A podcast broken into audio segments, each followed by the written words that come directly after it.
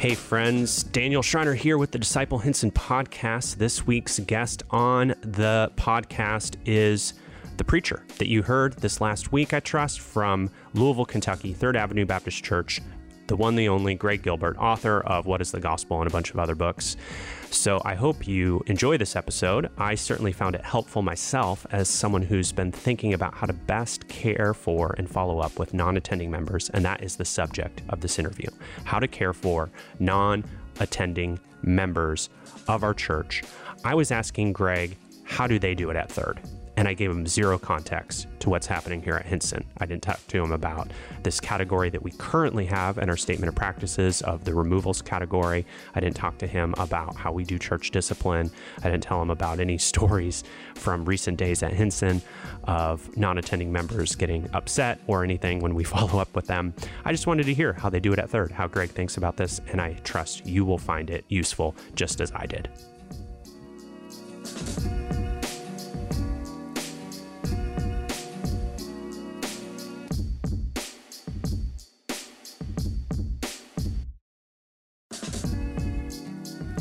Greg Gilbert, welcome to the Disciple Hinson podcast. How are you today? Thank you, Daniel. I am exhausted. As you should be. You've been working hard. Yeah, we're here at the uh, Simeon Trust workshop. Uh, flew in yesterday on about two hours of sleep. Got a good night's sleep last night, but I'm still tired. You brought your mini me with you, who's not so mini anymore. No, he's not mini at all. I'm the I'm the mini now. Has he got some height on you? He's taller he than you. He's like he's got an inch on me, easy. But so, I still I still probably have 10 pounds on him, maybe. Uh, this is, we're talking about Justin, uh, who is your eldest. He is. I've got Justin. He uh, just started college at Western Kentucky University. So he's a hilltopper. I know you guys have some hilltoppers in, in Hinson. You may not know them, but, but we've seen them here. Like they've they've called out to him because of his hat. So I know you've got them. We're everywhere. TOPS tops tops tops. Yeah. Oh, you're a topper. I'm a topper. That's right. Patrick yeah, was a topper. John that. was a topper. Anna was a topper. You we, have a ton of toppers. Yeah, we're all about yeah. the toppers. So I got Justin. He's uh, he's almost 19 years old, freshman at, at uh, WKU. Jack is a sophomore in high school, and Juliet is in sixth grade. And then married to Mariah. We've been married almost 20 years and we uh, met each other at Capitol Hill Baptist in DC. You, but that was when we met when I was uh, an intern and a pastoral assistant, and you were serving as an assistant pastor, pastor. Yeah, at like that, that, point. I don't know. I've had like a half dozen different jobs there, but I think yeah. I think when you and I met, I was an assistant pastor, like sort of looking for the next thing. And the next thing uh, in God's providence was pastoring Third Avenue Baptist Church. Yep in Louisville, Kentucky. Yep. How long there, have you been there now? That was uh, 2010, so a little over 11 years ago. Okay. Yeah. And but you had also been at Third Avenue before.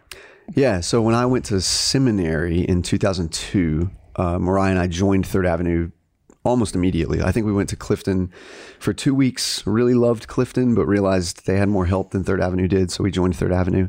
Uh, what year was that? That was 02. Okay. And then there was about a four year to five year, depending on how you count the events, there's a four to five year reform uh, that at least I was involved. The reform had been going on since 1998 or nine. Okay. But not much progress was made.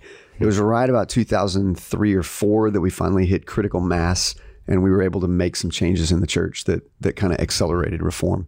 So it was pretty much done by, say, 2007. That was when you know, Semper Reformanda, obviously, mm-hmm, but mm-hmm. but all the major pieces of reforming the church kind of fell into place 2006 and seven. And during that time, like in 2002, you eventually became uh, an elder at Third. Is that correct? Yep. We didn't have elders until 2006 when we passed a constitution. Okay. So I became one of the first three elders at uh, at Third Avenue. How cool! And now you're you're you've been pastoring this church for over 10 years. Yep. And uh, how are things going at Third? Great. As far as I can, as far as I can tell, the Lord's been kind. Uh, the church is happy and unified, even through you know the terrible year of 2020. We, I think we weathered that pretty well. So, uh, yeah, it's grown a lot. Uh, we're seeing people get baptized. We have an awesome campus outreach ministry going on at U of L now, uh, and also a couple other campuses in in town. But yeah, seeing people get converted, baptized. I think it's going great. Greg, remember that time you wrote "What is the Gospel"? I do, yeah. And yeah, you said it was while. like uh, God, like man, like Christ, like response. Yep, each one of those. Yeah. And uh, it wasn't so much just creation, fall, redemption, restoration, but it was other things. Well, at least you have to use that correctly. Yes. So, yeah. That was awesome. Thank you. Appreciate that. Did you, uh, that was a, a, bad Chris Farley impersonation, just came upon me. Um, did you discover what the gospel was through writing that book, or did you know what the gospel was before that? No, I think I knew what it was. I was a Christian, so I think I knew. I what, think I knew what it was. When did you become a Christian? Nine years old. Southern Baptist Church, Christian parents. So, yeah. did you become a Christian and then a Southern Baptist, or a Southern Baptist and then a Christian? That's an excellent question. I was definitely a Southern Baptist before a Christian. Yeah. And you started preaching like soon after you were converted. You were a boy preacher. No, that's not true. Oh, okay. first I think first sermon was like senior year in high school, maybe okay. freshman year in college. Okay, okay.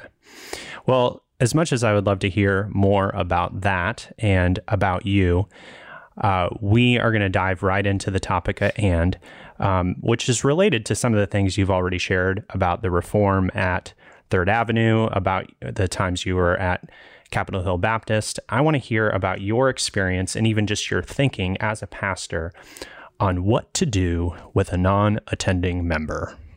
What to do. Um, let's see here. Do you have a section in your church prayer directory of members who are unable to attend due to illness, even maybe COVID concerns or distance? Do you have like a separate uh, me- no, well, no, section? I mean, we, no, we don't have a separate section. If you're a member of the church, you're a member of the church, and so our membership directory has uh, everybody. The the only except, exceptions to that are uh, we do have a section for what we call commissioned members, which means basically that you're a missionary in a particular place where there is no church, but you're trying really hard to to plant one, to establish one. And so for a certain amount of months or years or whatever it ends up taking, we basically give you permission to not attend the services of Third Avenue so that you can be in, you know, Vietnam or Myanmar or wherever it is that you are. How many members do you have in that section? Oh, can oh, not say? that many, like a half dozen. Okay. Yeah. But no, no, we don't have that, but we do have a couple of lists that that that are internal, so they're not public. Uh, we have a list of of, uh, and we've had this forever. Hmm. What we call members in transition. So this would be people who are uh, moving to other churches. They've moved to other cities and they're looking for a church. And we make regular contact with those people to try to shepherd them into their new place. COVID has complicated it, mm-hmm. right? Mm-hmm, so there mm-hmm. there are some people because we are we are completely open. So we have 650 seating capacity and we'll have 650, 670 in the building, not even counting kids. Uh, and we're so unmasked. So butts are touching everything. butts. Yes. Oh, yeah, yeah. Mm. It's close, and nobody's wearing. Very few people are wearing masks. So there are some people uh, who are just uncomfortable being there, mm. and so we do have a list of those that we've sort of given permission. You know, you, you don't you don't have to come during this period, but that's such a.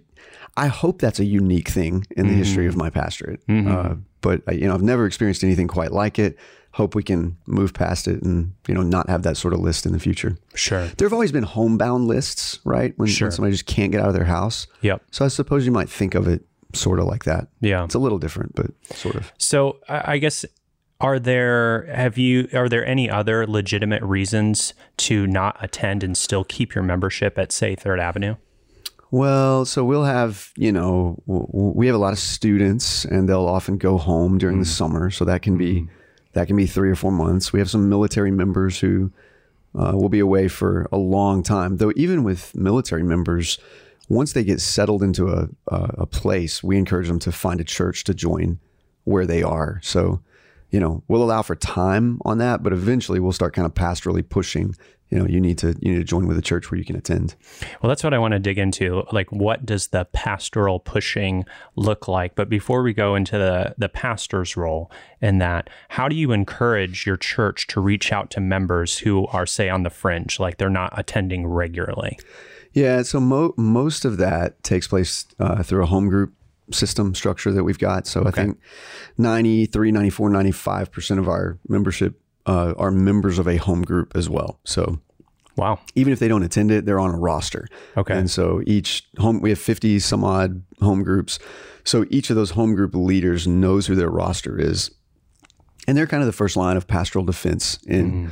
seeing if people are coming, seeing if they're coming to home group, reaching out to them, seeing how they're doing. That's that's kind of first line of pastoral defense. Uh, for the five to seven percent of the church that is not in a home group, the elders just kind of take direct responsibility for for taking care of them. Okay. And have you ever had people get angry at you or the elders for reaching out and uh, like, why aren't you attending here? Oh yeah, yeah, absolutely. Yeah. happens all the time. And and so how how do you tend to respond to that? Like here's someone who is not attending regularly and yet they want for whatever reason uh, they want to keep their membership at the church. Uh, what how, how do you respond to that? Well, I mean, it can be it can be difficult. I mean, we start with with uh, you know informal contact. So one of our pastors or elders, uh, you know, once the home group leader has kind of alerted us that somebody's missing, which is usually how it how it happens. Okay. One of the staff pastors or elders will reach out to that person and and you know just by text or by a very informal mm-hmm. email. Hey mm-hmm. how you doing? Mm-hmm. What's going on? Tell us about your life. We miss you. You know just very kind and and informal. If they push back on that it it it usually just becomes a conversation of you know listen brother sister you you knew what you were signing up for when you joined the church. Uh, you know one of the promises that you made to the church very explicitly was that you wouldn't forsake the assembling of of, of ourselves together uh, that you wouldn't omit the great duty of prayer both for ourselves and others these are just church covenant things Language. Yeah. yeah, and we, you know, we're straightforward about that. Like, are you in a membership interview? We'll we'll put the covenant in front of them and say, "Are you willing to make these promises to the church?" Yes, and so a covenant is is created there. So Do you we'll- have them sign it, the covenant? they don't sign it; they just affirm it. Affirm it. Yeah, Okay. just but it but it requires a kind of verbal yes. You know, hmm, not hmm, hmm. verbal, but yeah, they can nod their head. You know. Good. Um, so it'll become a conversation about the covenant, about you know Hebrews ten twenty five, about the various images of the church as a building, a family. Like those are close images, and you know you need to be a you need to be a vital part of this thing. Um, after that, it becomes a little more pushy, right? So Yep. uh, if they continue to be absent from everything, eventually after a few months, you'll get what we call, uh, you know, the friendly letter from the elders. So the elders actually have to vote to send this letter. It's very friendly. Can you just catch us up on what what you're doing? Do you have any intention of joining the church? Can I see that friendly letter sometime? Yeah, sure. I'll send it to you. All right. Thanks. Uh, and then a few months later, if there's no response or just no movement, uh, you get a less friendly letter that, that starts to reference church discipline. Yeah. Okay. And that, that also requires vote of the elders to, to send it. Okay. Interesting. And so, um, have you ever disciplined someone for non-attendance at third? Oh yeah. Yeah. That's, that's the, I mean, we, we haven't actually disciplined many people over the course of 11 years, I would say. It's been a, it's been a good handful, I would say. But, but non-attendance is definitely the most common reason that we've, that we've disciplined people. So, in our context, what I'm learning, um, I'm not a native Pacific Northwesterner, as you know. I think for for our culture, it feels really, uh, it can feel harsh to practice church discipline for something like non-attendance. Um, just any thoughts in general on how you would teach into that? Yeah, well, I think you got to. I think you got to start with uh, just teaching about the nature and importance of membership itself, right? So, so first you have to make a case that membership really is a biblical thing, and it it very much is. This is not something that I think I did a podcast with your brother at some point about about membership because he was explaining to me how the whole idea of joining something and being a member of something is is not sometimes well received here in the Pacific Northwest Right. which I kind of get. But on the other hand, you know, there are rewards programs and gyms and everything else that you guys join all the time. So it's, mm-hmm. you know, I think it's more joining a church is a weird thing, not joining things, Yeah. right? Yeah.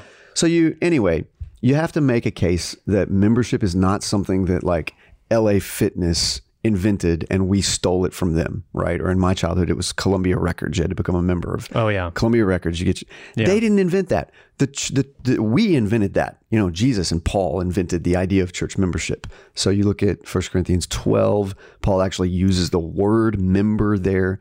Uh, it goes back to the imagery of the church being the body of Christ. Um, so so you have to make a case that that that that's real. Um, second thing you got to do is talk about the nature of of membership and the way the way I describe that is just to say that whether it's a formal signing of something or getting on a list, it is at its essence a, a vital, meaning living, mutually accepted and recognized belonging to a group of people. So that means that uh, I, as a member of a church, have to recognize and accept that, yep, I am a part of this group. And the group has to recognize that, yep, Greg is a part of that of that group. And then that's got to be a vital sort of living relationship between between me and the group and the group and me. So however however the formalities work out and the you know databases and the Excel spreadsheets and all the rest of it, that that's the essence of what it means to be a, a member of a church. Um, after that, you know, the next the next thing would be to say that uh, that that kind of vital, mutually recognized relationship with the church is not an optional thing for a Christian. It's actually commanded in the Bible. Where so would you go? I'd go 1 Corinthians 12. Mm. Like you just you just mm. got to be a vital member of a church. Mm. The New Testament doesn't contemplate a, a, Christian who's not connected to a church unless they're in a missionary context. Hmm. Um, uh, uh, and and even then, they're usually sent by some other church. Hmm. So, and then you've got you know you've got the description of it in in 1 Corinthians 12. Mm-hmm. But see, once once you've got that, uh, once you understand that it's a command and not optional, uh, if if somebody has put themselves into a situation where that relationship has become only formal, like it's only a name on a piece of paper, mm-hmm. and there's nothing vital about it, nothing living in it, well, the membership itself is is drained out of all all of its meaning and all of its essence. So it becomes a nothing. It becomes empty.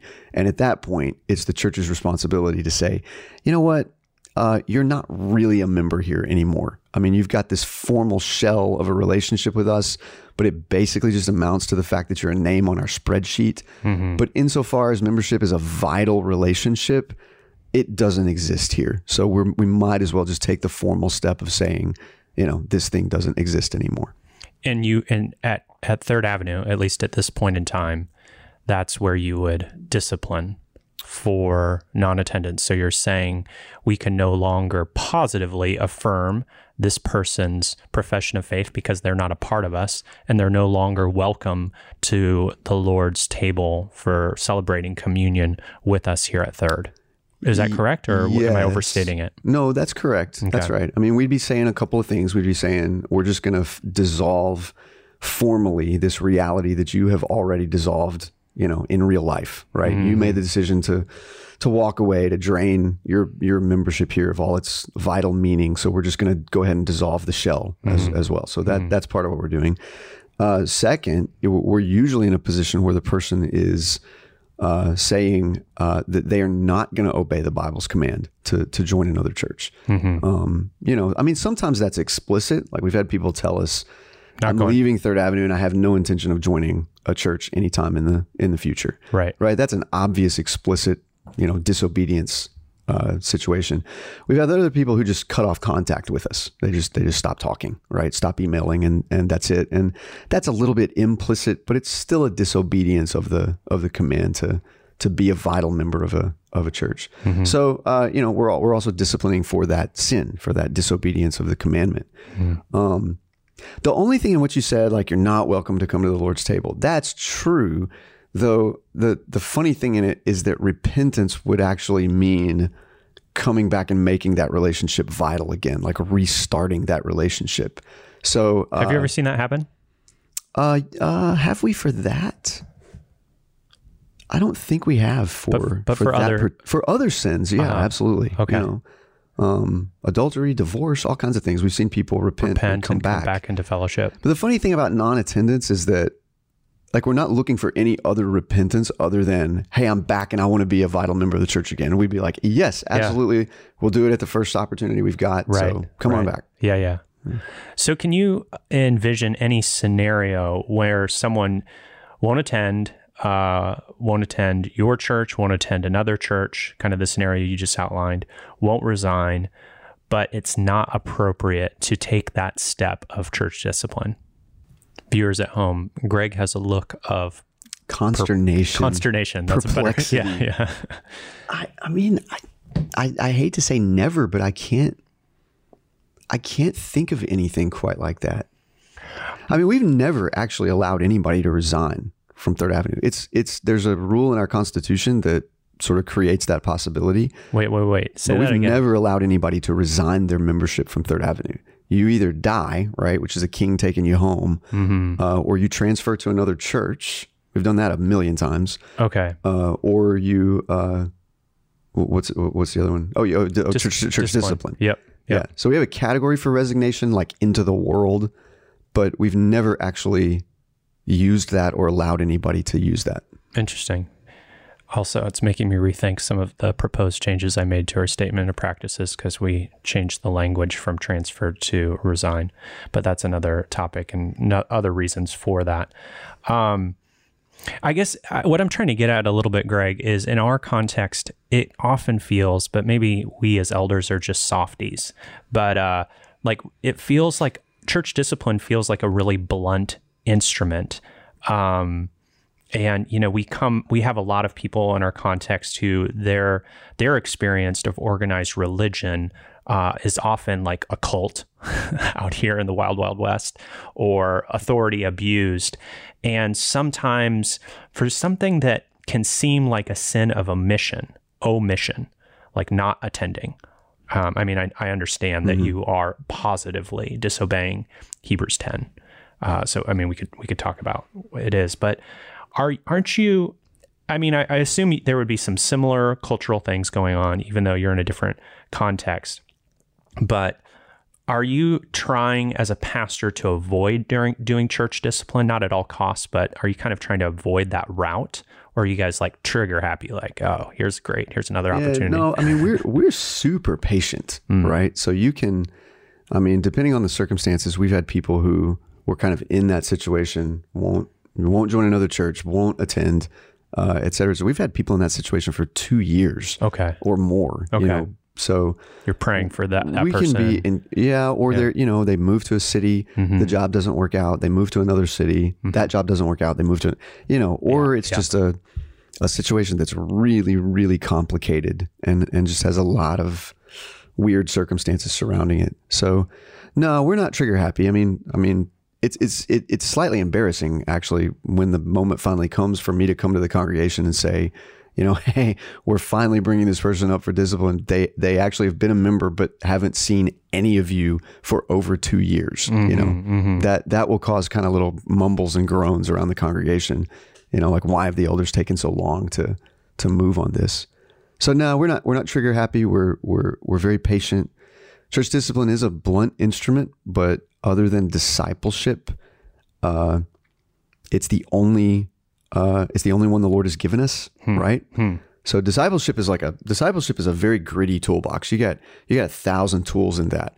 But if somebody says, "Hey, I'm gonna I'm gonna completely prevent you from using any of those thousand tools in the tool chest. I'm not gonna talk to you. I'm not gonna converse with you about this anymore. You can't use any of those tools. The only other one the Lord has given us is is church discipline. That's a helpful way to put it. So yeah, we're not trying to avoid it exactly. We're just trying to use it ext- just just rightly. We're trying to use it when the moment is right to use it, and neither too early nor too late. So that's what we're trying to do. That's that's really helpful. I just have, I think, a couple more questions, unless you have any questions for me. Um, if uh, if you know you're speaking on the other side of uh, of a church reform in terms of you you laid out the scenario of how you have been doing teaching for years, and third has been uh, have people understand what it means, what they got themselves into with church membership. Um, but before that, think back to other other days, earlier days when maybe someone had joined the church before maybe they understood all that that entails. Would you treat that case, or did you treat that case when you were like a lay elder at third, or when you were at CHBC early on, a little differently? Oh yeah, with much more patience. Yeah, Okay. yeah, much more patience. Okay. So if you know, it's almost the it's almost the terms of the contract under which you you join the church, Right. right? What was the covenant? It was the same covenant, but it wasn't described in the same way when they joined. So if uh, yeah, if somebody joined under different terms of the contract, uh, we're not going to try to enforce the new terms of the contract on them. Um, but man, if you if you join the church under the under the current terms of the contract, when everything is explained to you, you know, six ways to Sunday in the in the process leading up to your joining, uh, we're we're going to hold you, you know, carefully and patiently, but really to the to the terms of that covenant that you made with the church.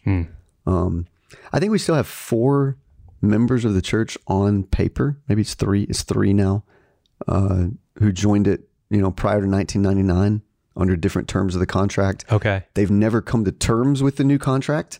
And so we're still being patient with them, believe it or not, like gotcha. 15 years on. Sure. Um, there's another fellow who joined like in the 1930s, uh, who uh, that was under the old terms, but since then he's kind of come to terms with the new terms. So he. Hmm. understands the he understands the situation. Faithfully attends when he can. He's he's almost 90 years old now, but he comes when he can.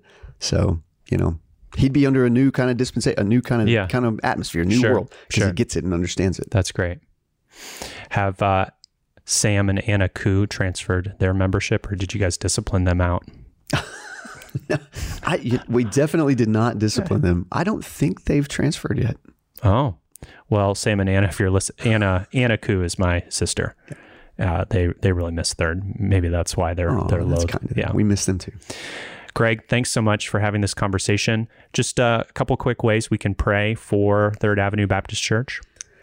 Yeah, sure. You can uh, uh, you can certainly pray for campus outreach. Uh, the Lord seems to be doing incredible stuff through that ministry. Uh, it seems like we baptize multiple students every single month uh, who are coming to faith in Christ.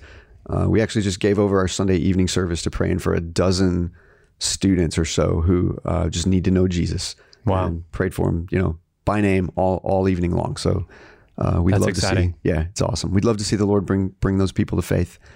Um, we have sort of plans and intentions of renovating the building to double its size. So yeah, if you had you have so how many members are at Third? uh, 720 something. Okay, and your auditorium just seats around 650. 650, And, yikes, yeah. So we'd love to double the size of that thing, but it, it takes a ton of money to do that. Mm-hmm. Yeah. So Yeah. So if any really rich people are listening to That's this right. podcast, Give me a call. okay. Very good.